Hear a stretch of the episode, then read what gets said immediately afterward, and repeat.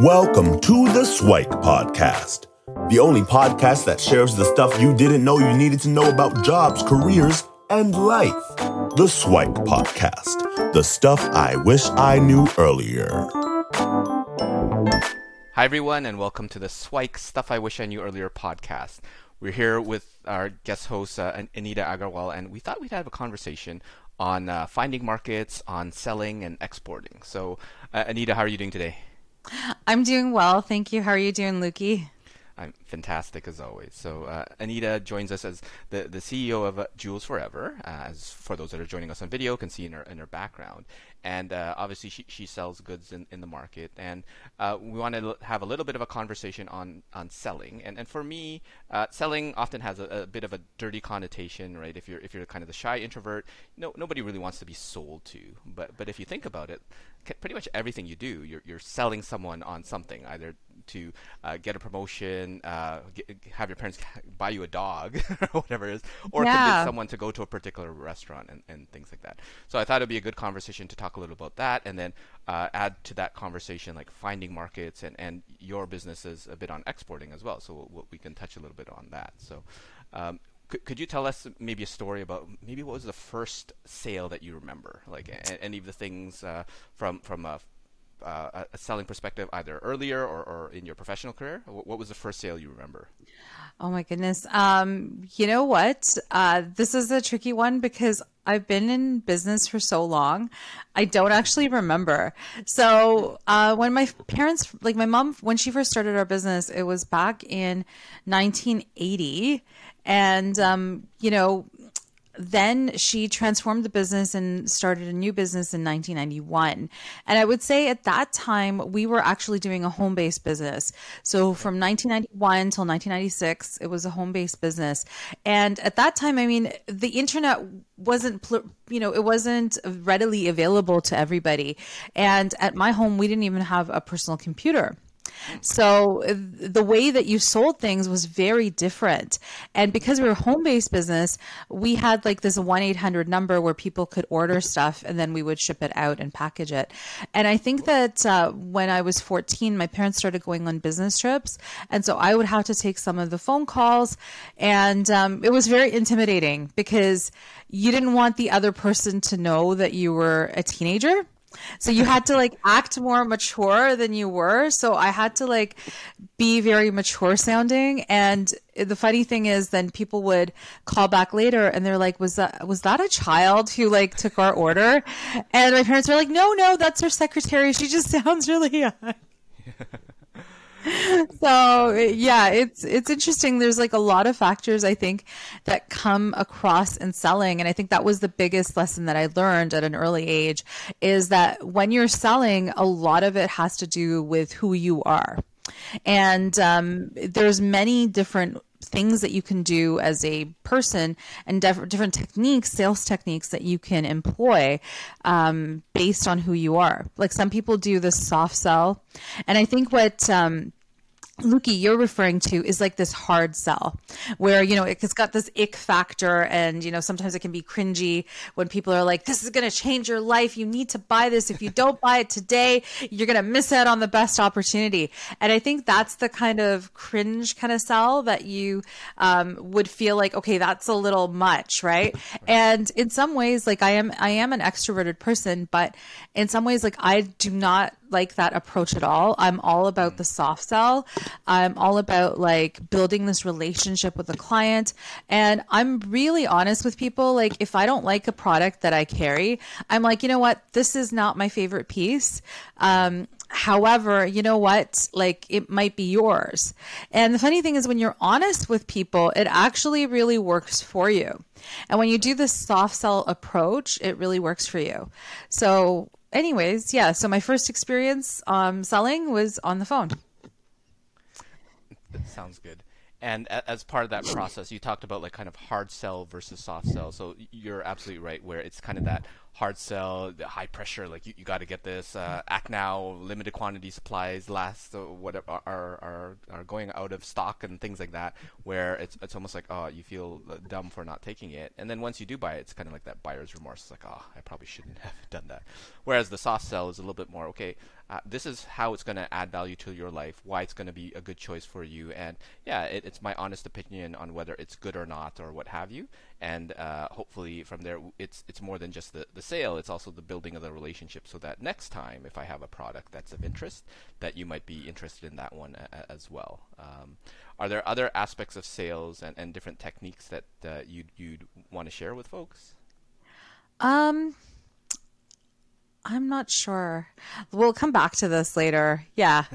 Like I'll, I'll talk right. about some of the strategies that I've used, if that's okay, and like the processes sure. of, you know, maybe building a business and finding, you know, ways to market and stuff. Sure, of course. Yeah. So uh, I guess going going on, on, that vein, when was the first time you, you remember like consciously looking for a market? Because obviously, when you're 14 year old answering calls, you're, you're, people are just coming coming in and, and asking for, for this and that or what have you. But then now you have to at some point proactively go out and, and, and find these folks. So so what was kind of that instance or an example of when you were consciously looking for a market? Yeah, so I would say like the the first thing that you need to do in terms of your own business at the beginning is to find a specialization for yourself. And this really is part of the process of finding clients because if you know what your specialty is and what you're doing, it makes your life a lot easier. If you just randomly try to do lots of different things, and that's the thing, my company before, like when my parents first started it, they had to try a lot of different products and a lot of different things to figure out what their actual niche was. And sometimes that's by trial and error. But if you want to expedite that process, it's always best to like research, you know, whether or not there is a market or a demand for the product that you have. So for me, number one thing is knowing what your specialty is, and then two, finding that market. And finding that market, um, it's definitely a multi level kind of process to do this. First thing that I would say is find out what is the biggest event in your industry what are the what is the event like and if it's in your budget you know what is the biggest event in your industry um, whether that's in Las Vegas or whether that's in, you know, Europe or in Asia, you have to invest to go to that event because what you're going to do is you're going to go to this event and it'll be like a crash course in understanding your product and who the big players are, who is your competition. Like basically, it's like a crash course in doing a SWOT analysis. Mm-hmm. So, if you're not familiar with the SWOT analysis, that's examining your strengths, weaknesses, opportunities, and threats. So, what is the entire market about? Is there room for your product? Okay, so one way of determining your market is going to these trade shows. The nice thing about going to trade shows is that you're learning all of the stuff about that industry, you're learning about all the big players, but you're also meeting potential clients and you're understanding what are like the benefits to your product versus other people's products. And I think that this works for services as well. And the nice thing about going to trade shows as well is that you're going there and usually they have learning seminars and learning sessions by industry experts. So you get an opportunity to actually network with industry experts as well. So that's that's the first thing that i would do is do your research. If you cannot afford to go to an actual event you could do something a little bit easier and that would be to go to the website of these events. And I mean, our business is 31 years old, so that wasn't a possibility for us when we started. But now you could just go to the website of the event, look at everybody that's exhibiting there, look at all the people that are sponsoring it, look at all the org- like the organizations and people that are presenting at that conference. And then you can start contacting these people or going to their websites to learn more about your industry. So I think it's a little bit easier now now, but I would say like my second point is mostly do your research. And whether that's online research or whether that's in-person research, do your research. Right. What I took from that is uh, basically put in the work because at some point some folks will will hope okay I have something to bring to the world I'll go out there and hope and pray versus uh, the more legwork that you do up front then you can really see okay this is how i position myself how i brand myself compared to these other players and who are the other players to begin with and uh, how do i differentiate uh, and, and, that would be something for folks to, to think about. And would you mind taking us through kind of uh, your journey in terms of some of the things that you considered? Because you mentioned that you your parents tried a whole bunch of things and then finally obviously uh, settled on on, on, on jewelry um, at least for the foreseeable future. Who knows what the future has in store.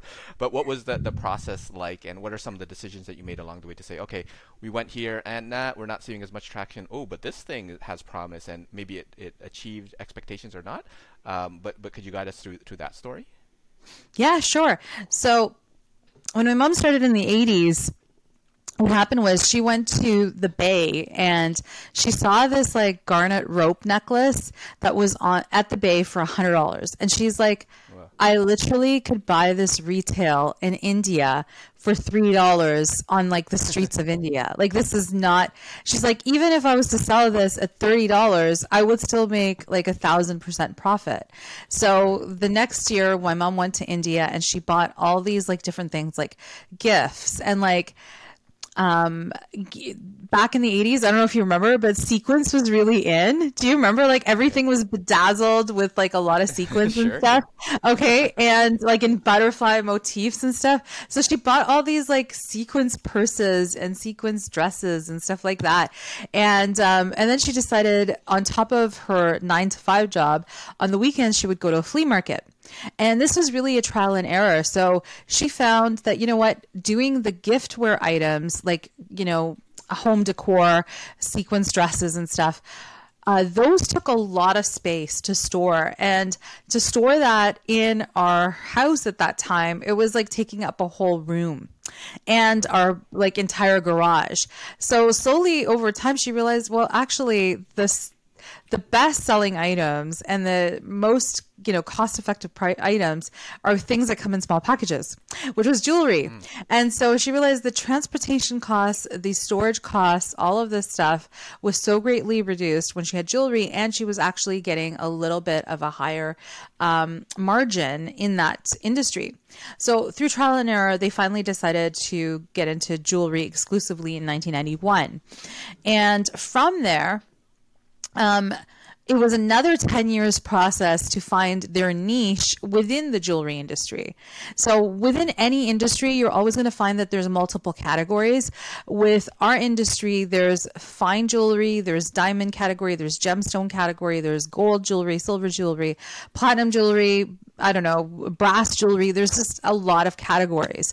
And that process of narrowing our specialty down took us another 10 years. So. And then ultimately, you settled on uh, like what sort of what, what's kind of the value add that uh, your uh, jewelry provides. So we actually settled on um, basically providing low cost gold gemstone jewelry, which is a very specific niche. But also, we are not like a high end jeweler. We're more of like the kind of jewelry that you actually find in Walmart. So, Walmart is one of my clients um, for their online platform. So, yeah, so like we are doing low cost jewelry that is fine jewelry, but it's all under $200.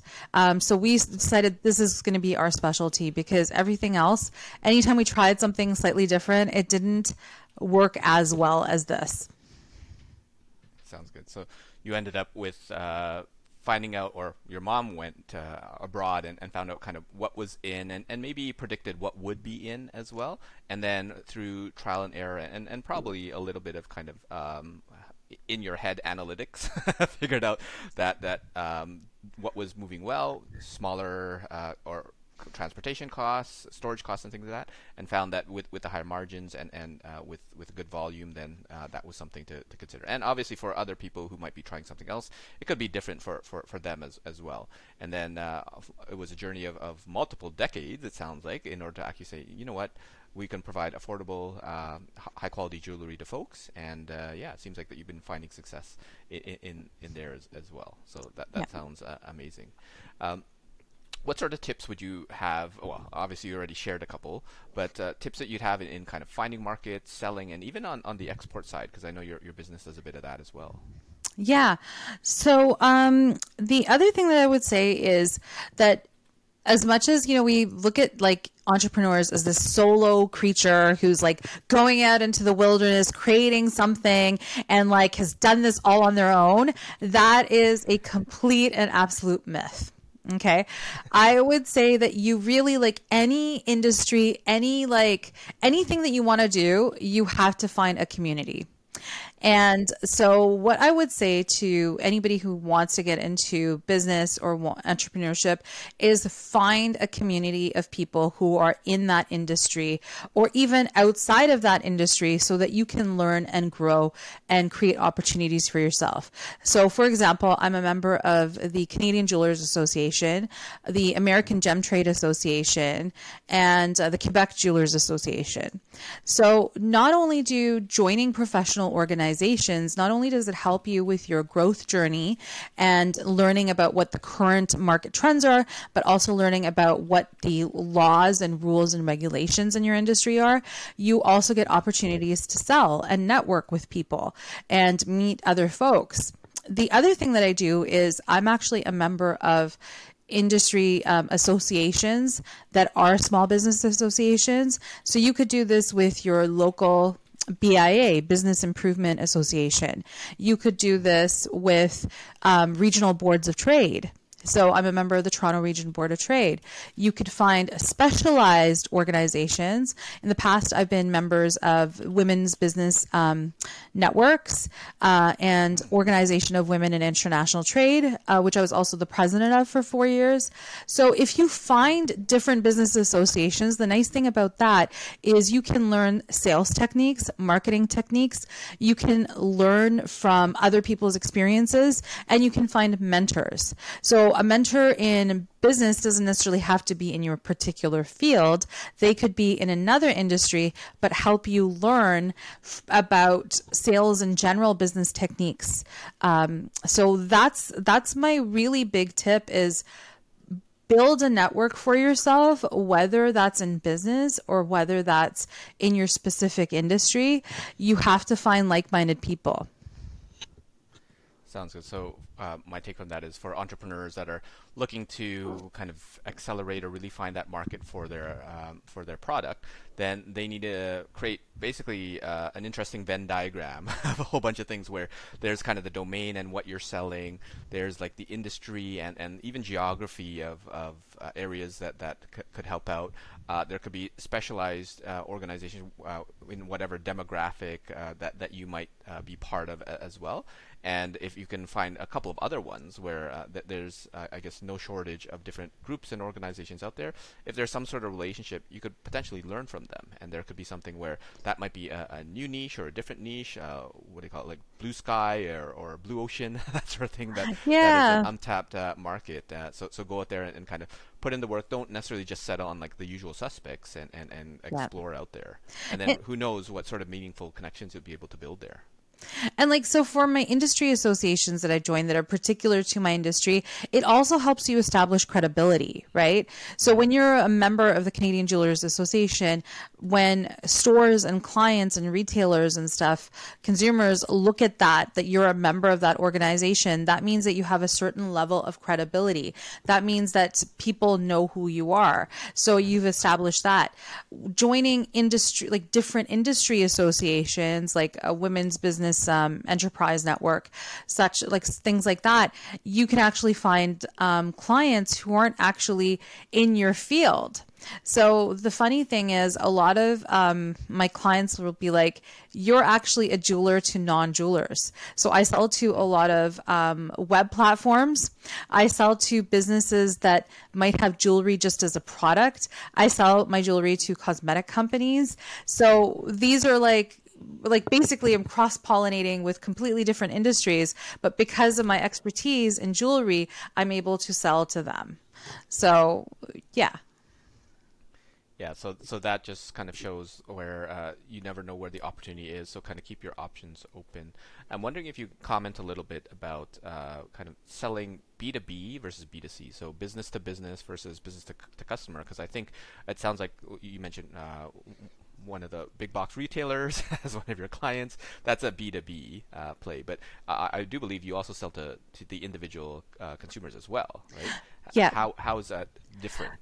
in your mind? So I actually we I would say like 99.9% of my business is B2B. And my B2C component is really just online. And it's not something that's taken off greatly, but I can definitely comment on both of them. So B2B, definitely I would say credibility is the biggest thing. People want to know, like, my stuff is all made right here in Canada. I design it myself. People really want to know that they can trust you because their company's name and reputation rides on whether or not your product is authentic and whether or not your product is all the things that you claim it to be right? Whereas with you know, both with B2B and B2C, I would say it is about the relationship that you create with people, uh, especially if you want to be in any industry for a long time. So, relationship management is really important. Ultimately, I would say for both B2C and B2B, your clients want to feel special. They want to feel like right. you've done something unique for them, you've done something nice for them, and that you actually value and care about that relationship. With B2C, because it's relatively a new space for me, um, I would say I'm I haven't been so good at it yet. Uh, that's going to take time for me to develop, but constantly keeping in touch with people, and I find that in some ways it's nicer and easier to do this now, like post 2005, than it has been ever, because there's so many ways to interact with your client. You can do that through social media, you could do that through videos, you could do that through, you know. Um, adverts online there's so many ways to do it. Newsletters so on and so forth. Yeah I totally agree that well in, in any kind of quote unquote selling relationship uh, it's really that the relationship right uh, you need to develop trust. Whether it's a, a, company or a consumer they need to trust that uh, you're, you're, giving them what uh, they want and it's going to meet all their expectations and for your uh, uh, B2C sales, well, it, it's still being incubated and nurtured. So we'll, maybe we'll get an update on how that's doing later on, if that's even a focus, because you might not even you might even decide it, it's it's it's not worth the effort. Um, but for someone who, who's an entrepreneur selling a product and, and getting into the industry, uh, are there any other tips uh, in addition to what you provided so far uh, that you would give for someone that, that's kind of selling goods and or looking for a market out there? Yeah, I think that the biggest thing that I could say that every single entrepreneur needs to have now is some kind of internet presence.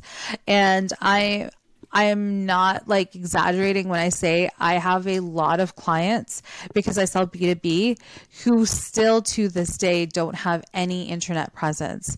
And the clients that I know that do have um, internet presence and who have a lot of Google reviews and other types of reviews, they are the ones who have kind of um, been able to navigate this pandemic a lot better than clients who don't.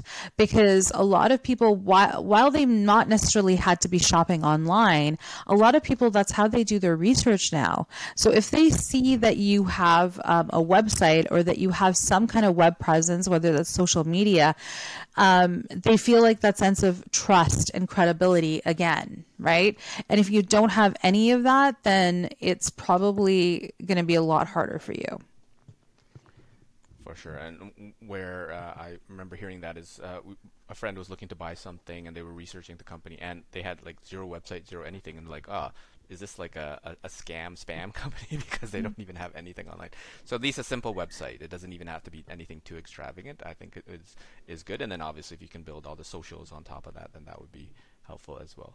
Um, and as we kind of close this off, are, are there any other parting words or, or words of wisdom for, for selling goods or looking for a market that you'd want to share? Um, yes, it's it's a lot of trial and error. I think that in some ways doing business has never been as easier as it is now, but also it's never been as harder. So in some ways, like the overhead associated with starting a business can be a lot now. Okay. Um, especially if in, you're in the product space. So your overhead can be quite a bit. the other thing is that landscape is changing drastically, right? And you have a lot more competition. So while you might have a website, there might be like tons of other websites and there might be products that are similar to yours, but maybe not at that same level in terms of quality, but you people might opt for that based on price. So there is a lot of competition, but at the same time, when I say it's never been easier, it's so much easier to reach out to potential clients. Um, thank you, thanks to these web same web technologies. Yeah. So, yeah. Sound, sounds good. So for for those uh, trying to venture out into the entrepreneurial world and on the product space, go and give it a shot, right? Obviously, don't uh, kind of bet the house, bet the farm on it, right? Because um, cause you obviously want to uh, mitig- mitigate that risk. But it is, uh, as you said, easier because there's all these like online pro uh, platforms and, and Shopify sites that you can create, and with SEO, then you can kind of get noticed fairly quickly. But it's such a crowded landscape that everybody is doing that, right? So you have to kind of almost stay one step ahead of everybody else in order to do that. And if you, as you mentioned earlier, kind of niche yourself down and really add value in a particular space, then you can always take that ex- uh, space and, and expand it, right? So uh, and hopefully get. Uh, I think in marketing they have like the, the thousand true fans or something like that that, that oh. really um, kind of speak to, to and, and advocate your product, and, and those people will, will help you kind of build your brand. Yep, absolutely. And you know what? That leads me to one more point. There's a saying that, you know, uh, 20% of people that are your clients make up 80% of your sales. And I really believe that's true. So, you know, building those relationships with the same clients over and over, it's, um, it, it's invaluable especially in the long run. So. For sure, yeah. Back to the, the 80-20 rule, it, it, it, applies in sales and marketing and all that sort of stuff as well, yeah. finding your market. So uh, thanks so much, Anita, for uh, sharing your, your tips and, and strategies and insights on, on selling goods, on uh, finding your market, and, and a little bit on the export side. And uh, hopefully we'll have you back for a future episode.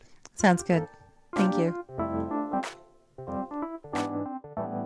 Thanks for joining us on the Swike Stuff I Wish I Knew Earlier, the podcast. If you like the podcast, please subscribe on iTunes, Stitcher, or wherever you found this podcast. And if you can give us a review, that would be very appreciated. Feel free to contact me on LinkedIn at Luki Danu, L U K I D A N U, and the same on most social media platforms. And I look forward to hearing from you. Thanks. Bye.